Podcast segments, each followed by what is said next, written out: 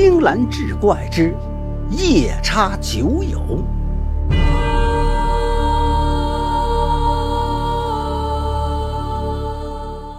话说古时有一个酒鬼，名叫王三，嗜酒如命，时常喝到酩酊大醉，也不愿意放下酒杯。身边的人劝告，他也全当耳旁风。大家看他已经无可救药，也就任由他喝去了。这一天，王三又在酒馆喝得大醉，直到酒馆打烊，他才又拿了一满葫芦酒离开。此时天色已晚，路上空无一人。王三摇摇晃晃地走着，还觉得不尽兴，于是拔掉酒葫芦的塞子，边走边喝，还琢磨着，要是现在能有一个人陪他再喝点，该多好。走着走着，他就觉得后面好像有人跟着他。回头一看，身后一丈远处果然有一个彪形大汉。王三正喝得来劲，心道来的正好，不由分说拉住壮汉坐在街边。壮汉看着王三是一脸疑惑，王三则打着酒嗝搂着壮汉道：“兄弟，这么晚了，你还能在街上遇见我，真是咱俩的缘分了。不如我请你喝酒，如何？”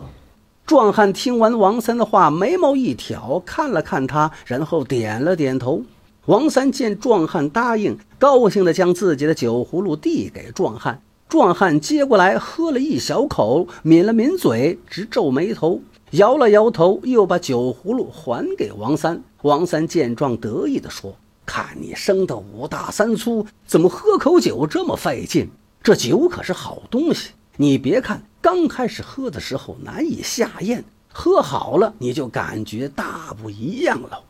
说完，自己接过酒葫芦又喝了一大口，喝完又把酒葫芦递给壮汉。壮汉接过酒葫芦，看了看王三，王三则努了努嘴儿，表示他你继续喝。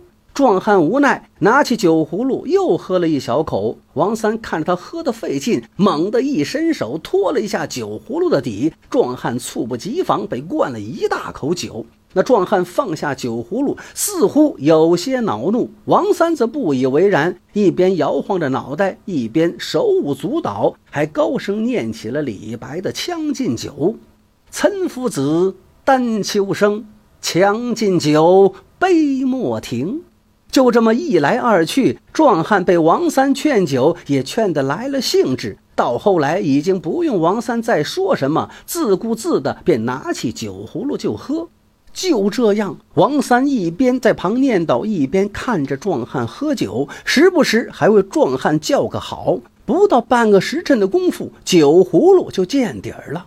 此时，壮汉似乎也喝多了。看着王三，眼睛发直，顺着嘴角直淌哈喇子。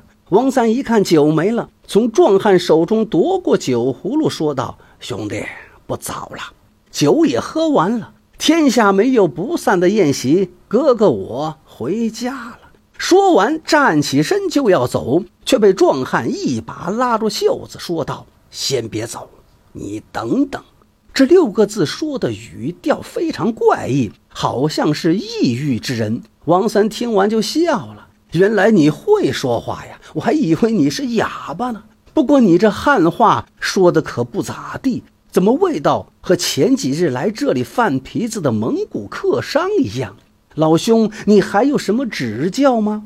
只见那壮汉摇摇晃晃站起身来，刚想再说什么，忽然哇的一声吐了一地。王三见状，一边嘲笑，一边借着月光看那壮汉吐在地上的污秽之物。此时地上竟是一些汤汤水水。王三仔细观瞧，吓得他是三魂出窍。原来那呕吐物中竟然有一个完整的人耳朵，还有几根连着皮的人手指骨。王三看到这儿，偷偷用眼睛瞄了一眼壮汉。只见那壮汉不知何时脑门上竟然长出两个犄角来，身上的肌肉不停的膨胀，直至撑破了衣裳，发出呲啦声。四颗尖牙也从嘴里慢慢冒了出来，眼睛开始发出莹莹的绿光。原来的人脸皮被撑得扭曲变形，似乎要裂开，活脱脱变成了寺庙壁画里的夜叉模样。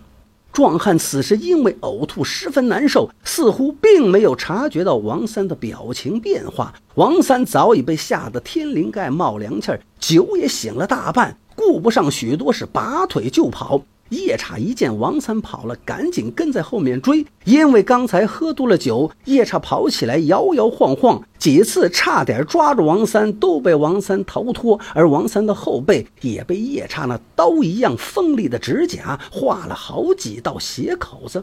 两个人一前一后摇摇晃晃在大街上跑，王三感觉自己肺都要炸了，但是不敢怠慢一点。夜叉在后面心有余，也是力不足，脚下拌蒜，嘴里急得发出哇哇的声音。最后被逼无奈的王三灵机一动，跑进了胡同。夜叉跟着王三在胡同里转了几个弯，最终还是跟丢了。王三总算捡了一条命，原地休息了一会儿，就踉踉跄跄地回到了家。